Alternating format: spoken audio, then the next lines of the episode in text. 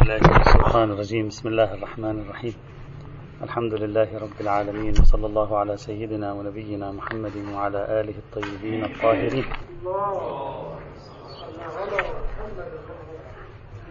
ما زلنا نتكلم في قاعدة تنقيح المناط التي تحتاج إلى أن ينقح مناطها. وصل بنا الحديث إلى المقارنة والمقاربة ما بين تنقيح المناط وإلغاء الخصوصية ونفي الفارق. شرحنا قاعدة نفي الفارق في أصول الفقه السني ثم شرحنا باختصار قاعدة إلغاء الخصوصية في أصول الفقه الإمامي. وأردنا أن نقارن بين إلغاء الخصوصية في أصول الفقه الإمامي ونفي الفارق في أصول الفقه السني. إلى هنا وصلنا. في إطار هذه المقارنة يمكنني أن أشير إلى نقطتين أو ثلاث نقاط سريعة. أولا لا يوجد فارق بين نفي الفارق لا فارق بين نفي الفارق وإلغاء الخصوصية. واضح من خلال مراجعة كلماتهم والتحليل آه، عملية نفي الفارق عندهم مع عملية إلغاء الخصوصية في أصول الفقه الإمامي أنه لا يوجد فارق. هي نفس العملية كل واحد ينظر إليها من زاوية. العمليتان يقصد منهما نفي امتياز ما موجود في, في, في الحكم الذي دل الدليل عليه. لا امتياز فيه. خصوصية معينة أريد أن أنفيها. صفة معينة أريد أن أقول ليس لها دور في الحكم. فارق موهوم أريد أن أنفي دوره. نفس الفكرة. لا يوجد فرق بينهما. الفقيه بنفيه الفارق هو عمليا يلغي الخصوصية. ما الفارق ما هو الفارق؟ نقطة امتياز موجودة في أحد الطرفين. إلغاء ما به الامتياز يعني إلغاء الفارق إلغاء ما به الامتياز يعني إلغاء الخصوصية. آه نفس الفكرة. ففي في العمليتين نحن نواجه نفس الآلية نفس الخطوة بدون أي امتياز إطلاقا. هذا أولا. ثانيا تغاير المصطلح. الآن أريد أن أحلل يعني تحليل افتراضي شوية ظني وأن الظن لا يغني من الحق شيئا لكن لا بأس بالتظني في هذه المسألة. لماذا لم يستخدم لماذا يعني في اللا شعور نحت العقل السني مصطلح نفي الفارق بينما نحت العقل الشيعي مصطلح إلغاء الخصوصية لماذا لم يستخدم العقل الشيعي كلمة إلغاء الخص... آه، آه، نفي الفارق والعكس آه، ربما أريد أن أحلل تحليلا ظنيا أن كلمة نفي الفارق تستدعي عادة وجود شيء النظر في شيئين ثم تريد أنت أن تقول لا فرق بين هذا وهذا صحيح؟ لأنه الفارق ما معنى الفارق؟ أي الذي يفرق بين شيئين فيميز بين شيئين. ومنه نقول مثلا الفاروق أي الذي يميز بين شيئين. فعندما تقول نفي الفارق أي لا أي لا فرق بين هذا وهذا. فأنت في في مصطلح نفي الفارق تلاحظ شيئين وتريد أن ترجع الاثنين إلى حكم واحد. وهذا ينسجم مع بنية التفكير السني في باب القياس. لأنك في باب القياس عندك ثنائية اسمها ثنائية الأصل والفرع. فأنت في الحقيقة لما تقول نفي الفارق يعني لا فرق بين الأصل والفرع. فلأن السني هاجسه وإطاره الذهني وهو يبحث في هذه الموضوعات هو إطار نظرية القياس. وإطار نظرية القياس هو إطار وجود أصل وفرع. فلذلك كان استخدام تعبير نفي الفارق إشارة إلى أنه لا فرق بين الأصل والفرع. فلك أن تضع حكم الأصل على الفرع لأنه لا فرق بينهما. بينما العقل الشيعي الحساس للغاية من فكرة القياس ربما لا يميل إلى استخدام هذه الكلمة لأنه لم ليس نظره أولا وبالذات وإن كان العمليتان واحدة ليس نظره أولا وبالذات إلى جعل اثنين واحد أو إلى جعل حكم الأول لاحقا للحكم الثاني ويلحق الحكم ويلحق المورد الثاني. ليس نظره إلى ذلك. نظره أن يقول هذه الخصوصية في هذا النص ليست موجودة. نتيجة واحدة. لكن لا يريد أن يتصور كأني به. تحليل لا أدري ماذا تسميه. تحليل ابستمولوجي تحليل سيكولوجي لا ما شئت فعبر. كأني به لا يريد أن يجعل هناك شيئين ويلحق أحدهما بالآخر. بل يريد أن ينظر إلى شيء واحد ويقول هذه الخصوصية ليست مأخوذة فيه. وإن كانت النتيجة واحدة. آه نعم. فربما أقول هذا مجرد تحليل آه ظني. ربما يكون اختيار مصطلح نفي الفارق ولد في الفضاء السني نتيجة آه، مقولة القياس.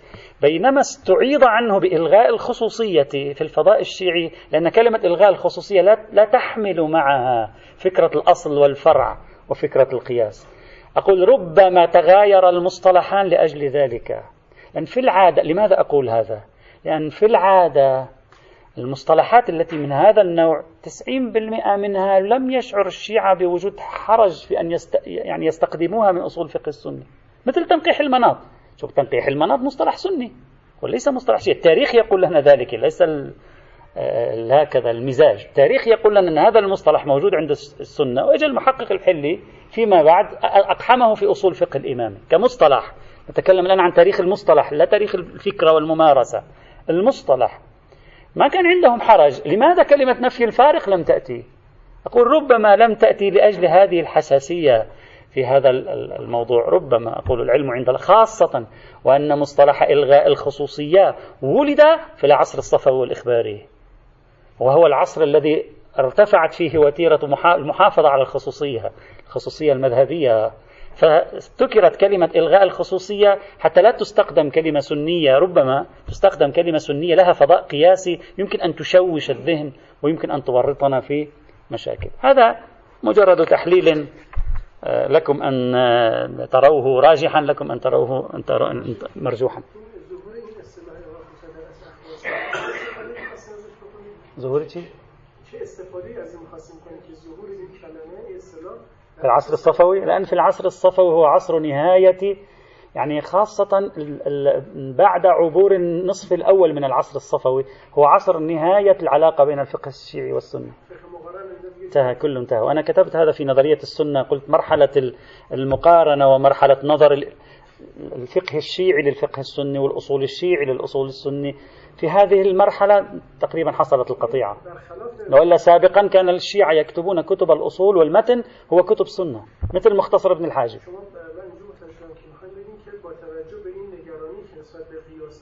لذلك لم يستخدموا هذا التعبير الذي يوحي بفكرة القياس.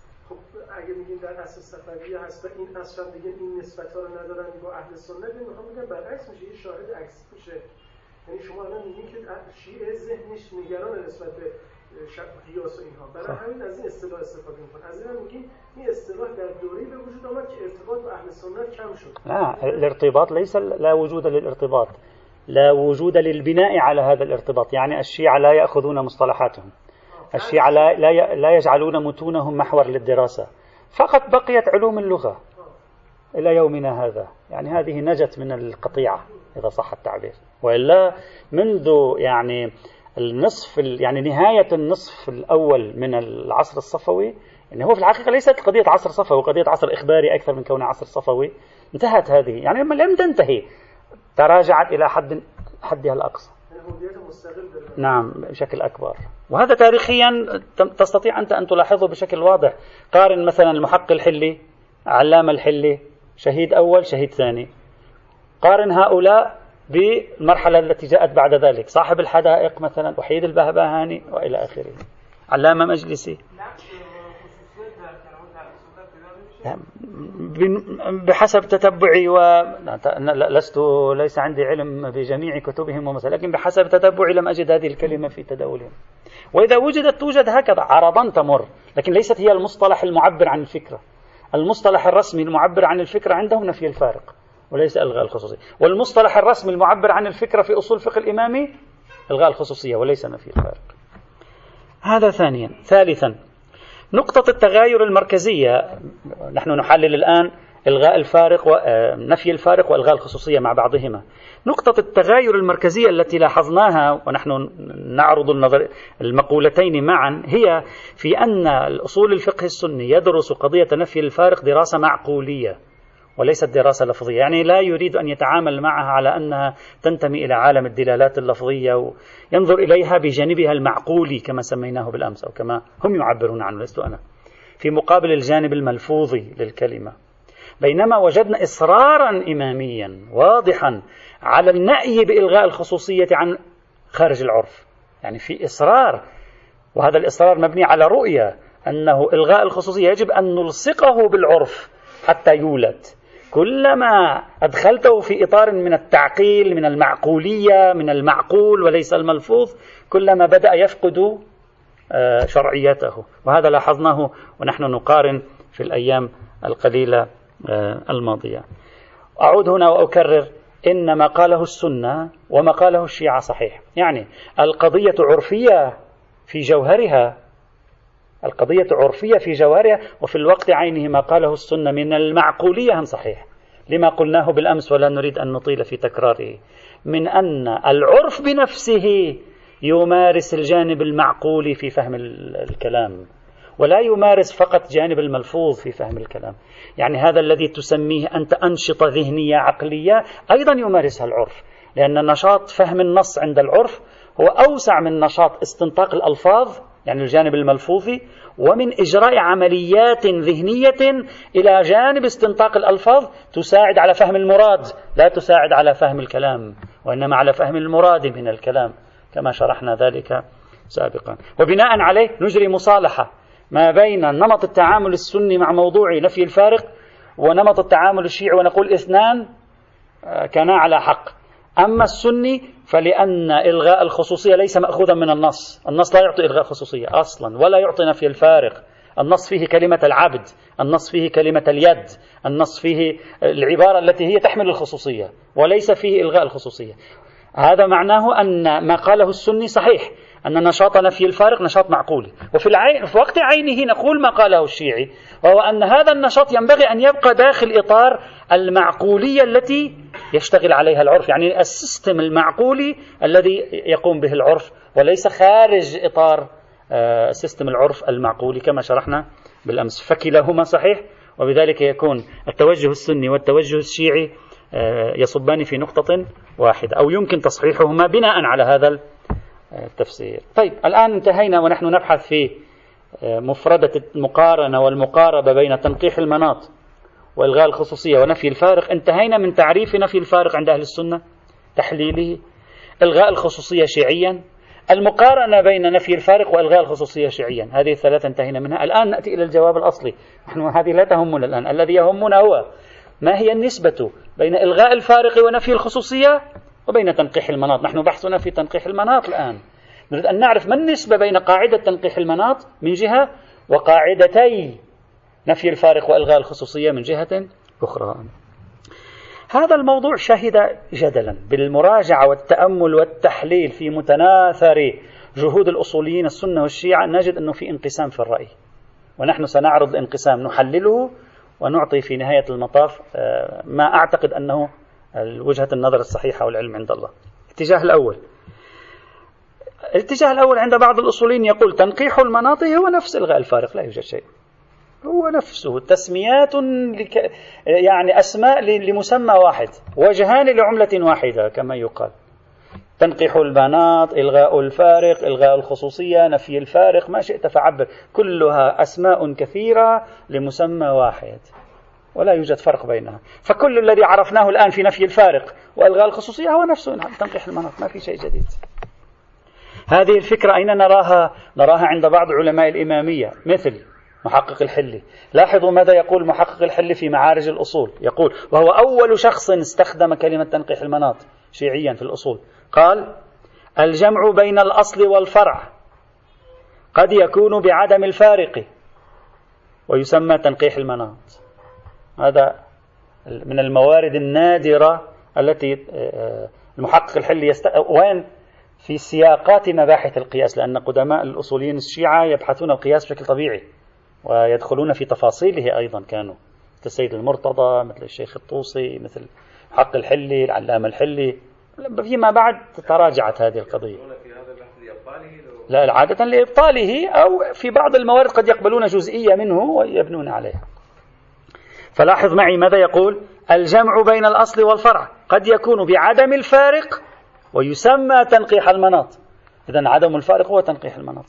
وواضح أنه يقصد بعدم الفارق نفس مفهومه السني. أصلا هذه العبارة كلها سنية. يعني ماذا ما معنى سنية؟ يعني لغتها سنية. جامع بين الأصل والفرع. وكلها سنية في سنية. فهو يريد أن يعطي رأيه في هذا المفهوم الموجود عندهم. ويقول الجمع بين الأصل والفرع قد يكون بعدم الفارق ويسمى تنقيح المناط. طبعا بعدين يعطي رأيه في تنقيح المناط. ويميز بين تنقيح المناط القطعي وتنقيح المناط الظني. ذكرنا في العام الماضي هذا. طيب. سنيا. أهل السنة يقولون إلحاق المسكوت بالمنطوق يكون على طريقتين اكتشاف الجامع وإلغاء الفارق. والطريقة الثانية هي تنقيح المناط. هذا الفريق الأول من أهل السنة يقول ذلك. مثلا لاحظوا معي آه، الشنقيطي ماذا يقول؟ يقول بينا إجماع العلماء على العمل بنوع الاجتهاد المعروف بالإلحاق بنفي الفارق الذي يسميه الشافعي القياس في معنى الأصل وهو تنقيح المناط. الإلحاق بنفي الفارق هو تنقيح المناط. إذا واضح هذه. هذا القول يوجد العديد من من يذهب إليه. مثلا فخر الدين الرازي البيضاوي القرافي الشوكاني الأسنوي وهم من كبار علماء أصول الفقه السني. هؤلاء يميلون إلى هذا الرأي. إذا الرأي الأول تنقيح المناط يساوي تماما إلغاء الفارق نفي الفارق إلغاء الخصوصية ما شئت فعبر لا يوجد شيء آخر. الاتجاه الثاني. وهو يميز تماما بين تنقيح المناط وإلغاء الخصوصية ونفي الفارق. قلت تنقيح المناط شيء إلغاء الخصوصية ونفي الفارق أصلا شيء آخر. نحن داوخين نفسنا صرنا خمسة ست سبعة أيام. إلغاء إلغاء الفارق ونفي وإلغاء الخصوصية هي نفس تنقيح المناط. حتى الآن كل المسار هكذا. أغلبيتهم. لا الآن في توجه ثاني. إذا تذكرون سابقا قلت لكم سيأتي توجه ثاني. هذا موجود عند الإمامية وموجود أيضا عند أهل السنة هذا الاتجاه الثاني. مثل الاتجاه الأول موجود عند الإمامية موجود عند أهل السنة. أما الإمامية طبعا عند الإمامية بندرة تجد يعني تصريح فيه. مثلا من النصوص القليلة التي واضحة السيد البروجردي رحمة الله تعالى عليه على ما جاء في كتاب لمحات الأصول بتقرير الإمام الخميني لدرس السيد البروجردي. يقول مفهوم الموافقة عند القدماء هو الذي هو الذي يعبر عنه المتأخرون بإلغاء الخصوصية. بس أنا لا أريد أن أدخل في هذه الجملة هل فعلا إلغاء الخصوصية هو نفس مفهوم الموافقة أو لا؟ بحث آخر. مفهوم الموافقة عند القدماء هو الذي يعبر عنه المتأخرون بإلغاء الخصوصية. هو هو غير تنقيح المناط. صريح. من سيد البرجوردي صريح. كيف؟ الجيد أنه شرح لنا المغايرة. لو سكت لا يعني وقعنا في التحليل. قال فإن الثاني يعني تنقيح المناط أمر عقلي. والأول يعني إلغاء الخصوصية من المداليل العرفية. هذا كلام بالنسبة إلينا هنا في الموضوع مهم جدا للسيد البروجردي يعني واضح. تنقيح المناط مسألة عقلية إلغاء الخصوصية مسألة عرفية. يعني تلك تعتمد على التحليل العقلي تلك تعتمد على الفهم العرفي لا أكثر ولا أقل. هذا الكلام يجعل تنقيح المناط نشاط عقلي يخرجه تماما من دائرة الاستظهارات أصلا خرج كليا. وبهذا لا معنى لأن تقول لي تنقيح المناط حجة بناء على حجية الظهور. أصلا كلمة لا معنى لها متناقضة. يوجد منافرة مفارقة داخل هذه الكلمة. ما معنى تنقيح المناط؟ حجيته مبنية على الظهور العرفي لأن المفروض أن تنقيح المناط خارج إطار عالم الاستظهارات العرفية. مسألة عقلية ذهنية خالصة في هذا وإذا أردت أن تخرجه فقط أمامك تخريج واحد. أن تبنيه على اليقين وليس على الاستظهار العرفي. لو كان تنقيح المناط هو عين إلغاء الخصوصية لأمكننا أن نقول تنقيح المناط حجة إذا كان العرف يفهمه لأن المفروض أن إلغاء الخصوصية مرجعيتها إلى الفهم العرفي. بينما نجد أن بعض علماء أصول الفقه الإمامي هذا انتبهوا لها جيدا بعض علماء الأصول الفقه الإمامي قالوا تنقيح المناط حجيتهم ليست منوطة بمرجعية العرف. حجيته منوطة بدرجة الاحتمال فيه إن أعطى اليقين فهو حجة إن أعطى الظن فليس بحجة. وهذا ربما يكشف عن صحة ما يقوله السيد البرجرتي. إذ لو كانوا يعتقدون بأن تنقيح المناط ملاكه هو نفس ملاك إلغاء الخصوصية والمفروض أن إلغاء الخصوصية روحه روح عرفية. فلماذا يقولون تنقيح المناط حجيته مبنية على اليقين؟ وحجيته مبنية على الظن الظهوري مبنية على الظن الدلالي وهو حجة. صحيح؟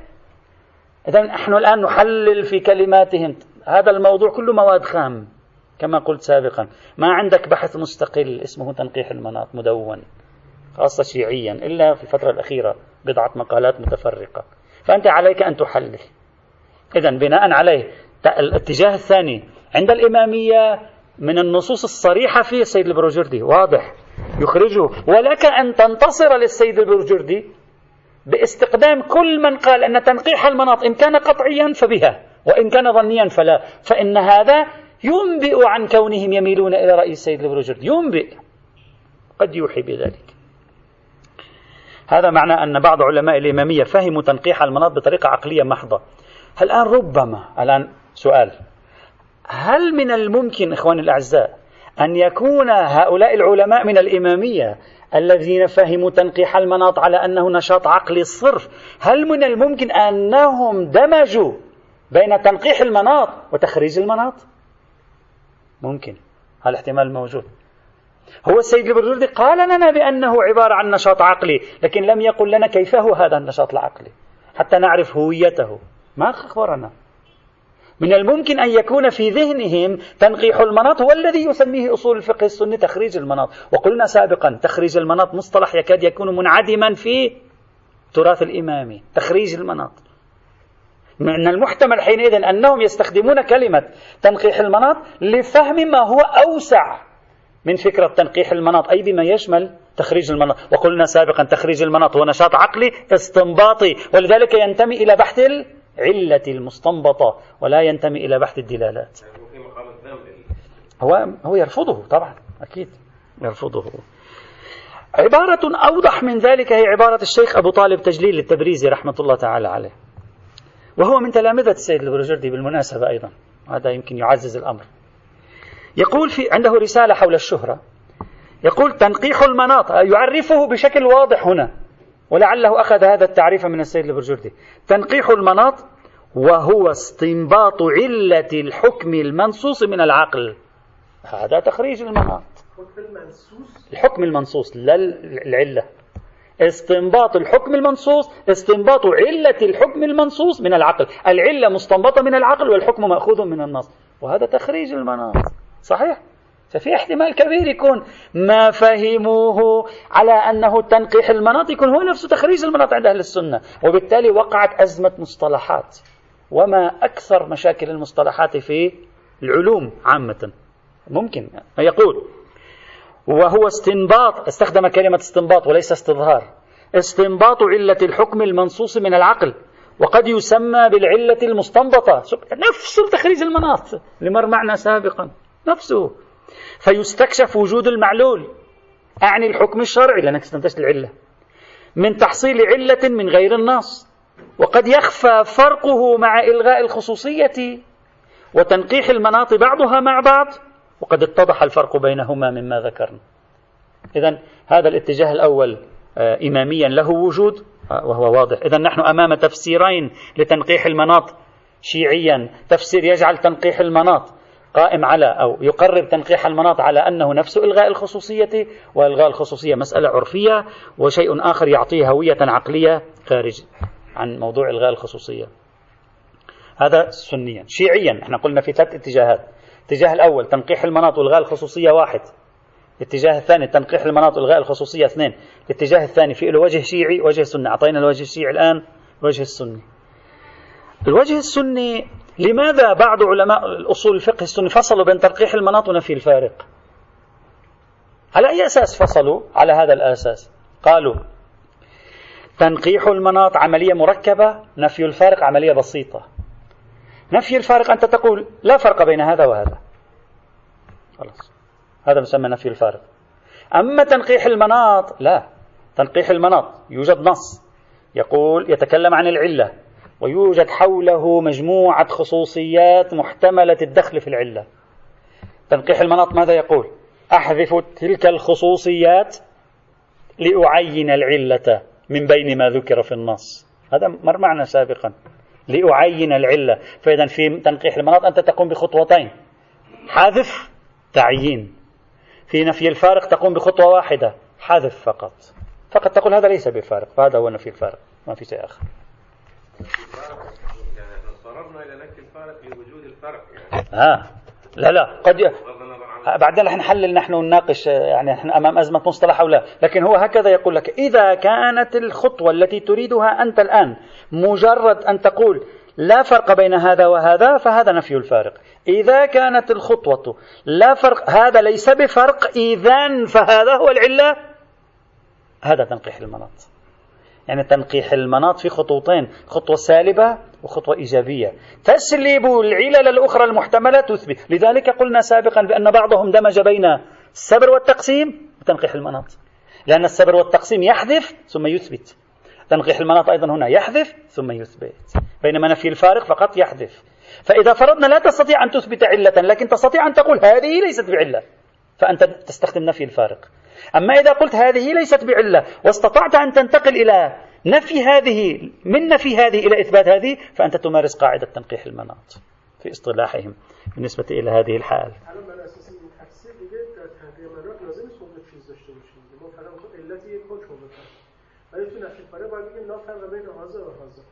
لا لا بصرف النظر عن هذا وهذا. لا نحن نريد علة الحكم لأجل أن نسر إلى الفرع بالنسبة للسني. بالنسبة للسني لا يستطيع السني أن يقرأ كل هذه القضايا بمعزل عن القياس. القياس هو عبارة عن النظرية الكبيرة التي تغطي كل هذه الأشياء بالنسبة إليه. يعني أنت حاول تتماهى معه تفكر بعقله. هو كل هذه هي عبارة عن مجموعة هائلة من المصطلحات والمفاهيم والآليات التي تأتي داخل هذا العملاق الأخطبوطي المسمى بالقياس. سابقا قلنا في أخطبوطين. في أخطبوط سني اسمه القياس وفي عندنا أخطبوط أيضا إمبراطوري هو الاستصحاب. استصحاب يعني تعرف اخطبوط إمبراطوري ضخم له تفرعات وتشعبات كثيرة، فهذه كيف كيف الاستصحاب بعملاقه؟ يعني بالوجود العملاقي الذي له في أصول الفقه الإمامي في الأصول الفقه السني القياس أيضا أعظم أيضا. اذا هذا هذا الرأي طبعا يلوح من كلمات الغزالي، ابن السبكي، الزركشي، في البحر المحيط، ابن العطار في حاشيته المعروفة وغيرهم من الشخصيات التي آه، مالت إلى هذا الرأي. لكن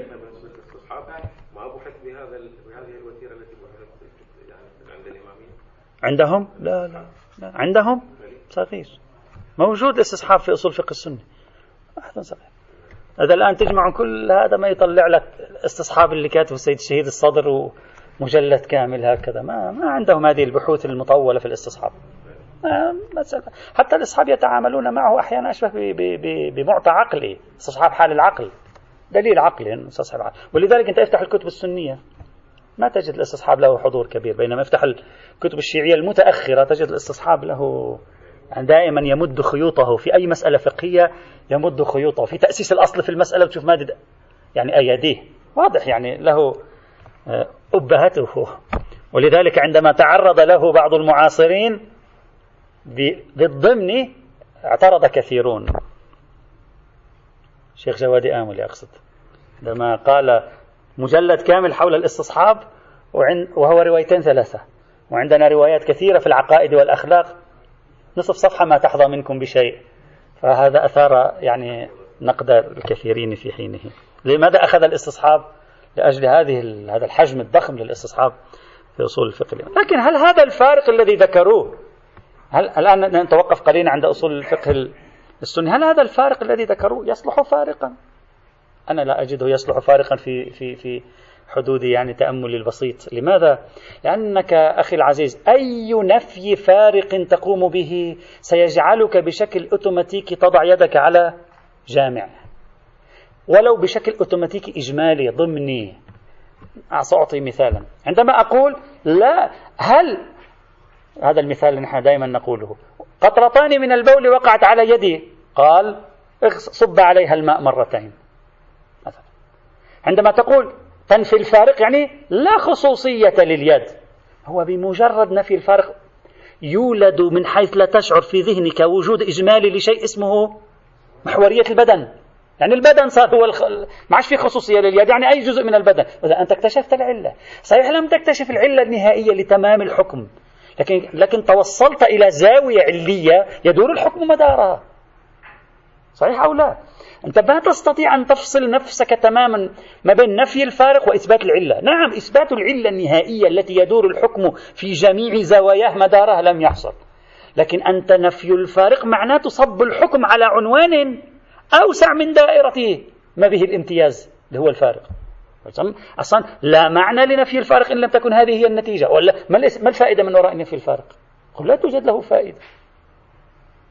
إذا جاءت الرواية وقالت اعتق العبد بهذه الطريقة وقلنا لا خصوصية للعبد. أنفي الفارق. لا خصوصية للعبد. ما معنى لا خصوصية للعبد؟ يعني معناه أن الحكم انصب على مطلق الرقيق. يعني عنوان الرقية لا خصوصية للذكورة والأنوثة يعني عنوان الرقية. معناته أنت هذا العنوان اللي هو يشكل جزء من موضوع الحكم هو معنى العلة. العلة هنا ليس العلة الملاكية العلة هنا العلة المدارية موضوع الحكم الذي يدور الحكم مداره سواء كان الموضوع آه، موضوع الحكم متعلق المتعلق أو حتى المتعلق كما قلنا بالأمس. فإذا أنت لا تستطيع أن تفصل ذهنك بين نفي الفارق وبين اكتشاف علة. لكن هم لأنهم فهموا نفي الفارق أنه فقط في دائرة النصوص قالوا بأن النص دل على العلة وأنا أقوم فيه بماذا؟ بحذف الفوارق فأكتشف العلة. أما إذا ما كان النص يدل على العلة فحذف الفوارق لا يوجب اكتشاف العلة. هذا هو التفريق الذي قالوا وإلا جوهر العملية واحد في الموردين. ولذلك وجدت عبارة للغزالي في كتابه أساس القياس يقول فيه بأن نفي الفارق لا يخلو من توسم الجامع. عبر بعبارة التوسم. يعني الجامع منكشف انكشافا إجماليا ليه؟ يعني لا بد أنني لما تحررت من القيد انفتحت على عنوان أوسع. صحيح لم أعرف الجامع النهائي لكن استطعت أن أقترب منه وأخذت عنوانا أوسع. هذا العنوان الأوسع علة في زاويتها في مثل هذه الحال. وعلى أي حال ليس مقنعا التمييز الذي ذكره بعض أصولي السنة آه، في هذا الموضوع. طبعا نحن سنرجع إلى كلام السيد البرجردي عندما نتكلم ننتهي من تشريح مفهوم تنقيح المناط إلى دليل حجية تنقيح المناط وميكانيزماه يعني الذي يعطيه الحجية. هناك سنتوقف عند كلام السيد البرجردي. هل الاتجاه الثاني؟ الاتجاه الثالث. هذا الاتجاه يقول تنقيح المناط هو نفي الفارق وليس بنفي الفارق. يعني هم نفي الفارق هم ليس بنفي الفارق. وهو لعبة لفظية لا أكثر ولا أقل. وسببه قالوا تنقيح المناط له طرق. أحد طرقه إلغاء الفارق أحد طرقه الاجتهاد في الحذف والتعيين. يعني قالوا تنقيح المناط عنوان جامع طريق من طرقه مجرد حذف الفارق طريق الثاني هو الحذف والتعيين الذي تكلمنا عنه قبل قليل. فبذلك صار تنقيح المناط هو نفي الفارق ولكن تنقيح المناط ليس هو نفي الفارق دائما أحيانا هو نفي الفارق وأحيانا ليس نفي الفارق. فقالوا نفي النسبة بين تنقيح المناط ونفي الفارق التماهي وعدم التماهي. يعني كل نفي فارق تنقيح مناط وليس كل تنقيح مناط هو عبارة عن نفي فارق. أحيانا يكون نفي فارق وأحيانا لا يكون نفي الفارق طبعا هذه يظهر هذا الكلام آه، بعض الشيء من كلمات الطوفي والشنقيطي أيضا. على أن الشنقيطي عبارته واضحة أن تنقيح المناط مفهوم أوسع من نفي الفارق ومفهوم الحذف والتعيين. هذه الاتجاهات الثلاثة الموجودة. نحن سرنا الآن في النقطة الأخيرة التي وصلنا إليها سرنا مع المقارنة بين العناوين الثلاثة. شرحنا نفي الفارق حللناه وأقسامه. إلغاء الخصوصية النسبة بين نفي الفارق وإلغاء الخصوصية. الآن نبحث في النسبة بين تنقيح المناط وكل من إلغاء الفارق وإلغاء الخصوصية. ذكرنا الاتجاهات الثلاثة الموجودة عندهم. بعضهم قال تنقيح المناط والقاعدتين واحد. بعضهم قال تنقيح المناط والقاعدتين شيئين. بعضهم قال تنقيح المناط والقاعدتين متداخلة.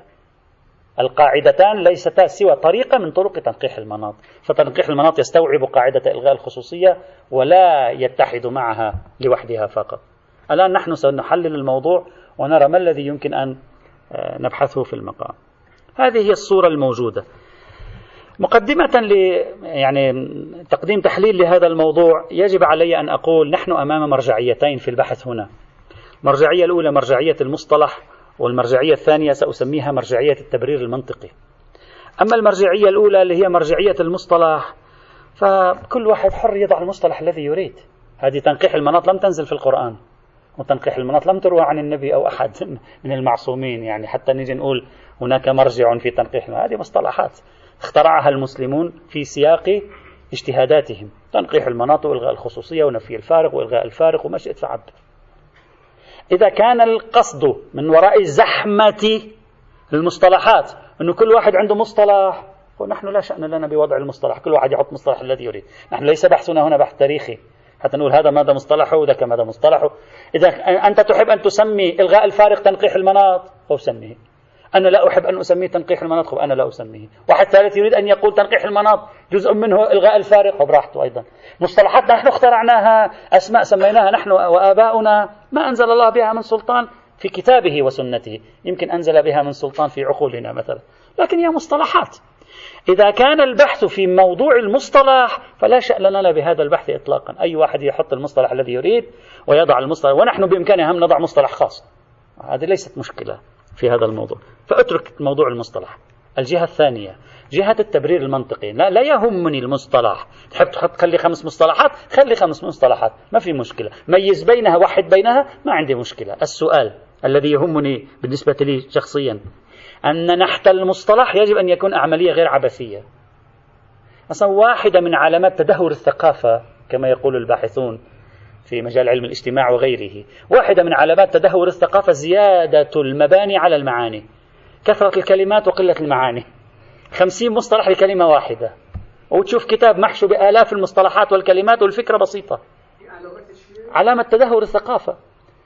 هناك كتاب نشرته سلسلة عالم المعرفة. أنا أشرت إليه أكثر من مرة هنا في الدرس. لا أدري هذا العام العام الماضي قبله لا أدري. اسمه المرايا المقعرة. والمرايا المحدبة. كتابين. المرايا المقعرة والمرايا المحدبة. كتابين. كل كتاب تقريبا 500 600 صفحة. لأحد الأخصائيين الباحثين العرب المعروفين. كذا حمودة. نسيت اسمه الأول. هذا الكتاب يشرح العقل الثقافي في العالم العربي. بعمق. بعمق. وواحدة من القضايا التي يطرحها هكذا. يقول أنا في بداية كتابي هكذا يقول. يقول أنا فتحت أقرأ كتب المفكرين والمثقفين. فأقرأ أجد نفسي لا أفهم. فأقول يعني عجيب حتما أنا لا أفهم. حتما أنا ذهني يعني ضعيف. فأذهب أقرأ كتب أخرى أجي أقرأ أيضا مرة ثانية هم لا أفهم. مرة ثالثة قلت يعني ما معقول ظللت أجلد نفسي وأقول يبدو أنا ضعيف يبدو أنا غير قادر على الاندماج مع التطور الثقافي والمستوى الرفيع للباحثين. زحمة المفردات والمصطلحات الثقيلة هي أصلا المصطلحات هذه تعطي هيبة للكاتب. يعني عبد العزيز حمودة أحسنت. فزحمة المصطلحات. يقول قرأ يقول بعد مدة زمنية. دخلنا بعد بالعالم الثقافة. عاد لا أستطيع أن أقول عن نفسي. اكتشفت هذا ما هم ما يكتبون شيء. مش أنا الذي لا أفهم. هم لا يكتبون إلا كلمات. تتلوها كلمات. المعنى أصغر بكثير من الكلام. مش يشرحون. حتى تقول لي مثلا تعطي محاضرة ساعة في تشرح درس لمعة. لا هم يعطون فكرة. الكلمات أكبر بكثير من المعنى المعنى أبسط بكثير من الكلمات. لماذا؟ قل هذا من أسباب التدهور الثقافة. الثقافة أصبحت متعلقة بالمصطلحات والتعابير أكثر من كونها متعلقة بإنتاج المعنى. إنتاج اللفظ شيء وإنتاج المعنى شيء. لذلك يقولون متى تطورت السجعيات في التاريخ الإسلامي؟ في زمن ما يسمى بعصر أفول الحضارة الإسلامية. يعني هذه المنمقات. مثلا أنا الآن لا أقصد أن هذا الكتاب هكذا أقصد يعني من باب المثال. تجد كتاب لابن سبعين وهو من المشتغلين بالعرفان اسمه بد العارف وطريقة المحقق المدقق الكاشف وسلوك السالك المتبتل العاكف. تجد هذه الطنطنات في التعابير والألف إلى يومك هذا بعضهم ما زال يحب هذه ال... حتى تشعر بالهيبة الأمر. قوت القلوب في معاملة المحبوب ووصف طريق المريد إلى مقام التوحيد. أبو طالب المكي. وهكذا طبعا غير كلمات نهاية الأفكار منتهى الدراية كفاية الأحكام كفاية هذه إلى المئات من الكتب التي تغرقك في التعابير الثقيلة. طبعا هذه تبعث هيبة إذا تحللها نفسيا علم نفس اجتماعي ربما تعطينا كثير. هذا موجود. فيقول هذا سببه رداءة المثقف العربي اليوم. ضحالة ما عنده إنتاج للمعنى عنده إنتاج لل... يستعيض المسكين في علم النفس يسموها التعويض ليس التعويض نظرية التعويض الأسانيد نظرية التعويض في علم النفس أو ما يعبر عنها بالإعلاء. مثلا أنت تكون خائف لا تجرؤ على أن تتناقش مع شخص فيقولون لك لماذا لا تناقش؟ وتقول ليس هناك مصلحة. فتعبر بكلمة المصلحة في مقابل أنا خائف فيعبر عنه بعلم النفس إعلاء أو تعويض. تعوض عن نفسك بمصطلح بأمر تقنع به نفسك وترتاح. أنت عمليا ترتاح أيضا؟ تقول أي جميل هذا مريح. هذه الكلمة يمكن أن توضع مكان كلمة أخرى. وهكذا. فنحن هنا لا نريد أن تكثر كلمات تنقيح المناط وإلى آخره. نريد نحن في حقيقة الأمر أن نحلل العملية الذهنية. هل يوجد في ذهننا عملية ذهنية واحدة أو أربع عمليات ذهنية مختلفة في الهوية والجوهر؟ إذا في أربع عمليات ضع لكل عملية ذهنية مصطلح. كل عملية ذهنية مختلفة عن الأخرى. إذا ما في أربع عمليات هي عملية ذهنية واحدة. مرة بتطبقها هون ومرة بتطبقها هون ومرة بتطبقها هون. ليش تضع مصطلحات كثيرة تشوش علينا وتغرقنا في هذه يعني في هذه المشكلة التي نحن فيها؟ فسنرى غدا إن شاء الله تعالى. هل توجد تنقيح المناط إلغاء الخصوصية نفي الفرق هل هذه ثلاث عمليات ذهنية؟ أو هي عملية ذهنية؟ مرة بطبقها في فهم النص ومرة بطبقها خارج فهم النص ومرة بطبقها هنا ومرة بطبقها في القياس ومرة بطبقها خارج القياس. أنا أريد أن أفهمها لأضع لها مصطلح واحد وننتهي من الموضوع. يأتي إن شاء الله تعالى والحمد لله رب العالمين.